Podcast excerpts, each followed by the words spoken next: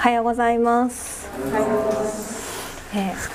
初めましての方が多いと思います。私はあの札幌市の北区にあります太平チャペルキリスト教会というところから来ました松田由美と申します。えっと夫の松田誠一があのこちらの平岸泉キリスト教会さんに1年に一度ほどあの呼んでいただいてあのおりましてあのいつも泉教会さんのことをあの聞いておりました。え今日はあの私が直接作ることができて皆さんと共に礼拝を捧げすることができてとても嬉しく思っています、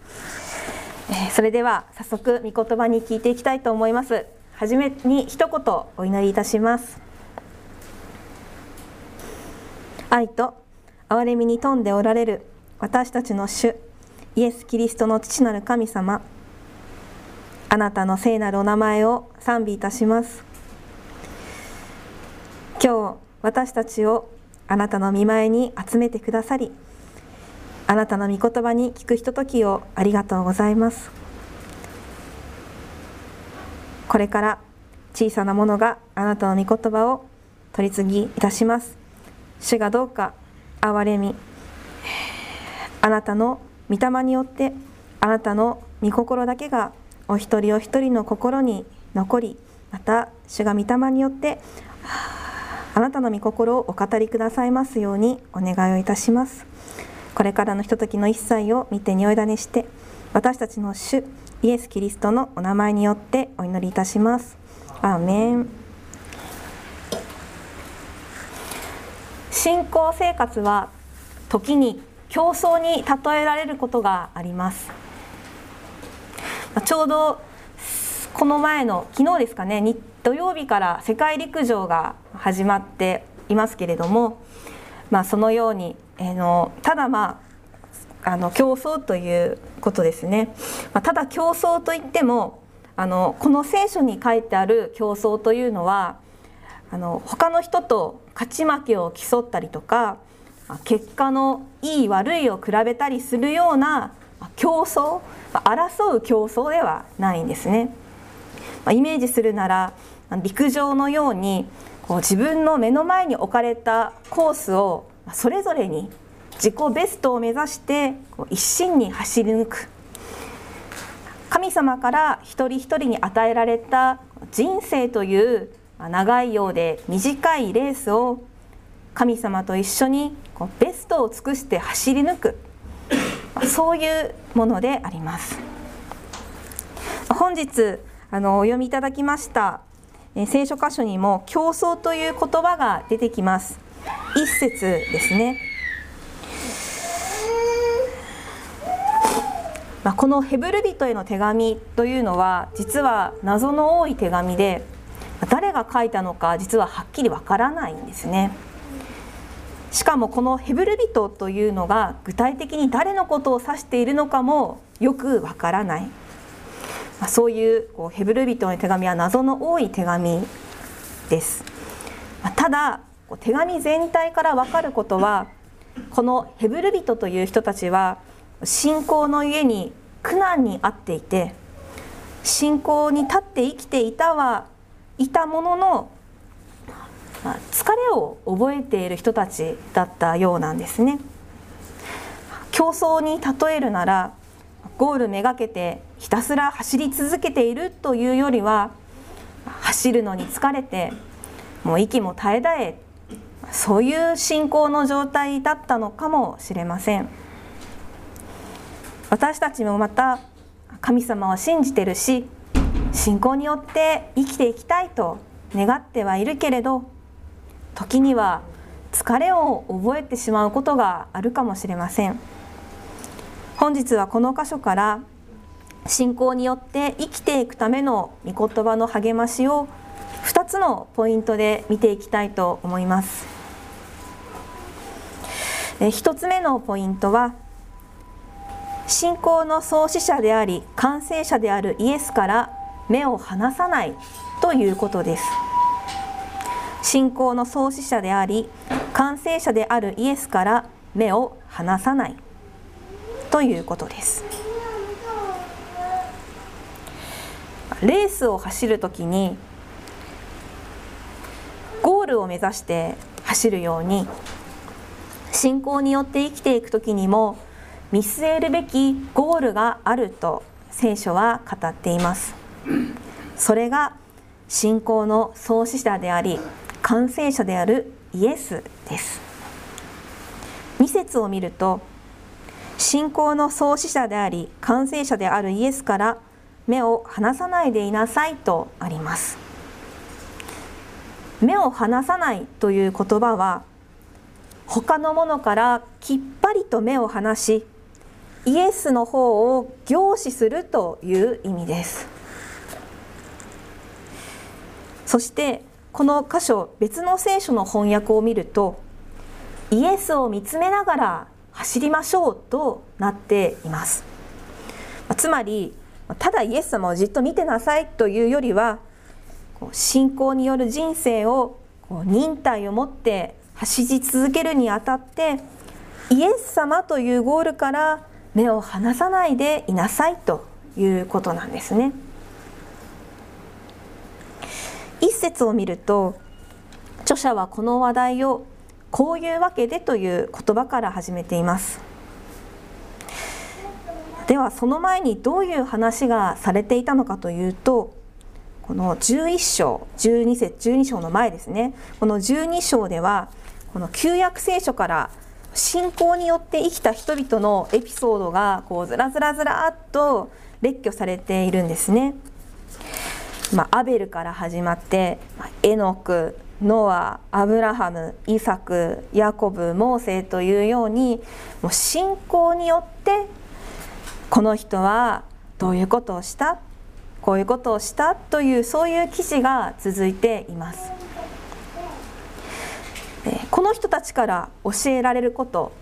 は彼らは皆その信仰によって称賛されましたが約束のされたものを手に入れることはなかったということです。例えばアブラハムいますね。信仰の父と呼ばれるアブラハムは神様からあなたの子孫は星のように数多くなると約束されました。しかしアブラハムが生きている間に実際に見たものはどうだったでしょうか。神様は不妊の女だった妻のサラに年老いてから息子のイサクをお与えになりました。しかし星のような数多くの子孫を見ることはありませんでした。アブラハムは信仰によって生きさまざまな失敗がありながらも神様の祝福をたくさんいただいた生涯を歩みました。しかし自分が生きている間に神様の約束が成就するのを見たわけではなかったんですね。私たちはどちらかといえば目に見えないものを信じることに不安を覚えたり目に見える形での保証を求めがちではないでしょうか。しかし信仰は望んでいることを保証し目に見えないものを確信されるさせるものであると。このヘブル11章に列挙された人々は人生をもって証ししています。今私たちの目には見えないけれど神様の御言葉が語っていることは確かに実現すると信じて信頼して神様の御言葉の約束を土台に生きていく。それが信仰によって生きるということです。雲のように数えきれないほどたくさんの信仰の商人たちが私たちを取り囲んでいる。だから私たちも忍耐を持って走り続けようと著者は励ましているんですね。さらに著者は忍耐を持って走り続けるにあたって一切の重荷やまとわりつく罪を捨てるようにと私たちを促します。一節に書いてあることですね。この重荷やまとわりつく罪というのが具体的にどういうことかは書かれていませんが信仰によって人生を全うしようとするときにそれを邪魔するあらゆる物事がそれに当たると考えられます。目に見えない神様を信じ続けることは時に大きな戦いです。聖書の約束は本当に実現するのか。祈っても無駄ではないか。そんなふうに私たちが思ってしまうことも時にはあるかもしれません。このヘブル人と呼ばれる人たちも信仰によって生きていく中でこうたくさんの大変なことがあってそれが続いていつの間にか神様に信頼し続けることを諦めてしまいそうになったのかもしれません。しかしそうやって神様への信頼を失わせようとするのは悪魔の常套手段でもあります。神様を信頼できない時私たちは知らず知らずに神様はこの世界を作られたお方聖なる正しいお方何でも知っていて何でもおできになって永遠無限の偉大なるお方である私たちを愛して私たちに良いものを与えてくださるお方であるということを忘れてしまっているのではないかと思うんですね。そうやって神様を過小評価してしまうそういうことがあるのではないかと思うのです信仰は神様への信頼です。だから著者は信仰によって生きるための足かせになっているもの。神様に信頼させないようにしている一切のものを捨て去って信仰の創始者であり完成者であるイエスを見つめるようにと促しているんですね。2節を見ますと著者はイエス様のことをこのように言っています。この方はご自分の前に置かれた喜びのために恥ずかしめをものともせずに十字架を忍び神の御座の右に着座されたのです。あざけられ唾をかけられ殴られ裏切られ人々の訴えのままに最も重い刑罰である十字架刑に処されたイエス様。それがたとえ罪人だったとしても人間として耐え難い屈辱ではないでしょうか。まして罪のない神の御子であるイエス様がこのような恥ずかしめをものともしない。意にも返さないで十字架を忍んだ。どうしてでしょうか？それはご自分の前に置かれた喜びがあったからです。その喜びとは父なる神様の御心を行うことです。イエス様は救い主としてこの世に使わされました。そして自分が十字架にかけられすべての人の罪をあがなうことが神様の御心であると知っていました。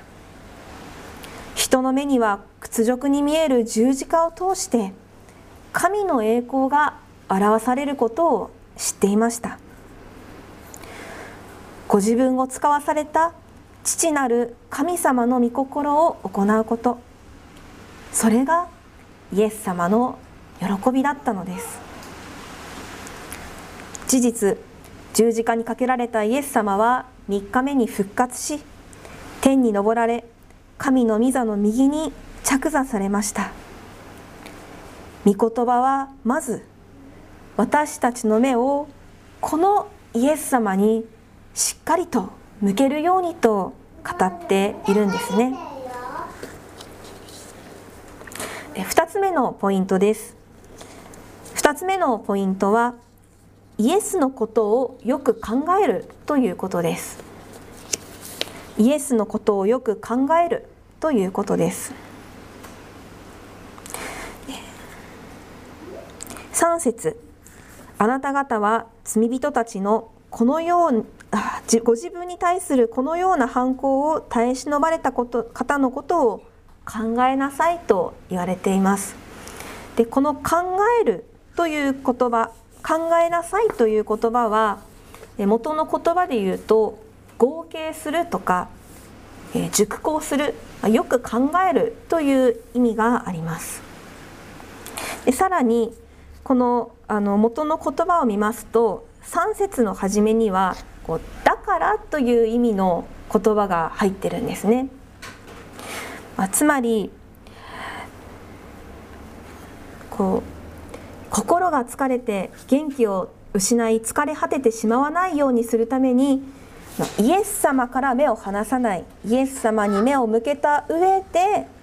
あなた方はイエス様がどのようなお方なのかをよく考えなさい思い巡らせなさいと語られているんですね。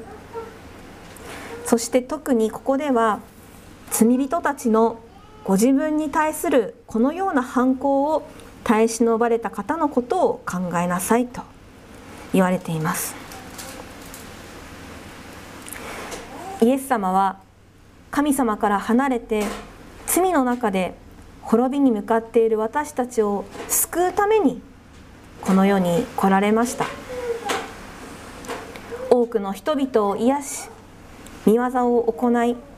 福音を伝えてたくさんの人々がイエス様のところに来ました。ですが最終的には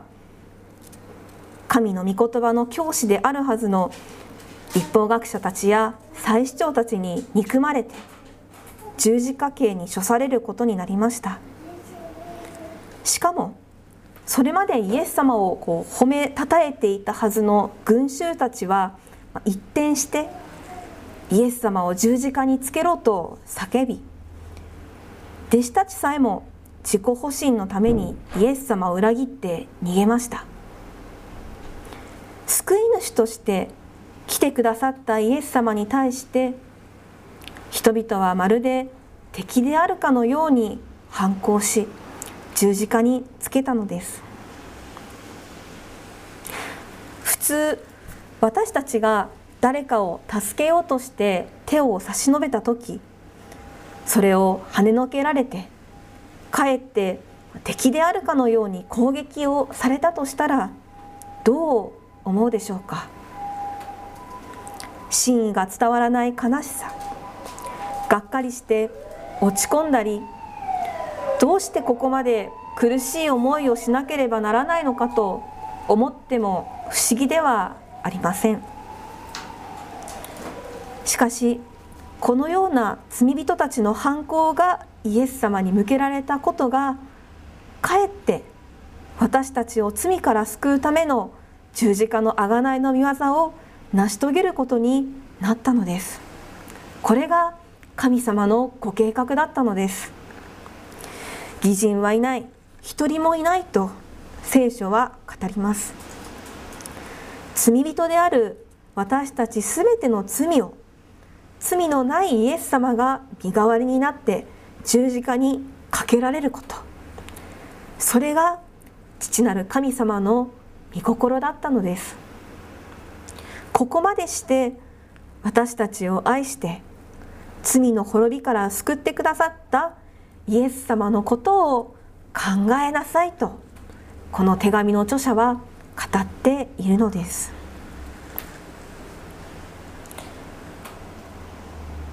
イエス様は十字架にかけられてから3日後によみがえって天に昇られました。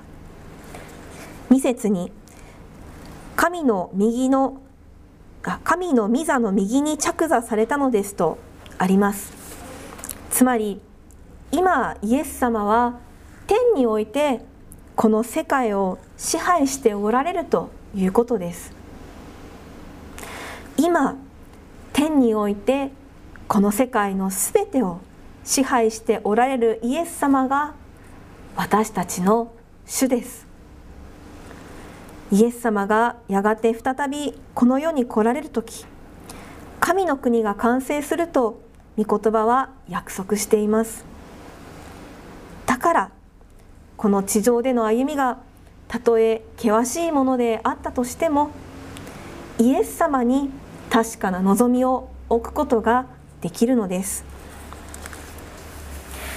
忍耐せざるを得ない状況が続くのは辛いことですね。そしてそういう時はどうしても自分の困難自分の大変さ自分の将来などこう自分のことばかり考えてしまうものです。しかしそういう時に自分自身から一旦目をそらしてイエス様のことを考える。それが私たちの心が精神的に参ってしまわないために大切なことだと御言葉は語っています。私たちが自分から目を離してイエス様に目を向けてイエス様のことを考える。それが忍耐が続いている状況の中で私たちの心が疲れ切ってしまわないための御言葉の処方箋なのです。このイエスから目を離さないでいなさいという御言葉は私自身にとっても大きな励ましの御言葉になっている言葉です。私が今お伝えしている教会は現在メンバーがま5名ほどの開拓期の小さな群れの教会です。教会の働きをしながらもう忍耐だなと思わされることがたくさんあります。もちろん毎週の礼拝が守られていることは感謝なことですが教会の働きの中でなかなか実りを見ることができないように思って本当にこのままでいいのか一体どうしたらいいのかなと教会のことを考えると疲れてしまうというそういうこともありました。そういう時にイエスから目を離さないでいなさいという御言葉は私自身が本当に見据えるべきゴールは実りある働きではなくてイエス様であるということを改めて思い出させてくれます。もちろんあの力不足なことやった方がいいことたくさんあると思うんですけれどもまずは神様が私に託してくださっていることこれをしなさいと言ってくださっていることを神様の恵みの力で忠実にやっていくことが大事じゃないかなと思っています。まあ、何よりもまず私自身が神様の子供として神様の愛をいっぱいいただきながら日々主を喜び主を崇めて生きていきたい、まあ、日々の生活の中ではがっかりすることもいろいろありますし、まあ、疲れたりすることもあります。もちろん感謝のこともいっぱいあります、まあ、いろいろあの皆さんもあると思いますけれども御言葉の励ましをいただきながらイエス様中心で生きていきたいなとつくづく思わされています。パウロは晩年私が自分の走るべき道のりを走り尽くし主イエスから受けた。神の恵みの福音を証しする任務を全うできるなら自分の命は少しも惜しいと思わないと語りました。このように神様から与えられた人生を全うすることができたらこれほど感謝なことはありません。結論です。この手紙の著者は他の聖書の箇所であなた方が神の御心を行って約束のものを手に入れるために必要なのは忍耐です。とも語りました。私たちの信仰の歩みも時に険しく忍耐を強いられることがあるかもしれません。しかし私たちがその歩みの先に見据えるべきお方はイエス様です。イエス様から目を離さないでまた互いにイエス様から目を離さないでいることを励まし合いながら私たちの前に置かれた信仰のレースを走り続けていきたいと願います。お祈りいたします。天の父なる神様感謝します。信仰によって生きる私たちの日々の歩みどうかあなたがいつも共にいてくださって助けてください。いろいろなことに心が揺れ動き迷うような時にもいつも信仰の創始者であり完成者であるイエス様から目を離さないで。イエス様に目を向けてこの信仰の生涯を走り続けていくことができますように。忍耐のいる時にもどうかあなたが力づけてくださってあなたの恵みと御言葉によって私たちを励まし続けてください。イエス様のお名前によってお祈りします。アーメン。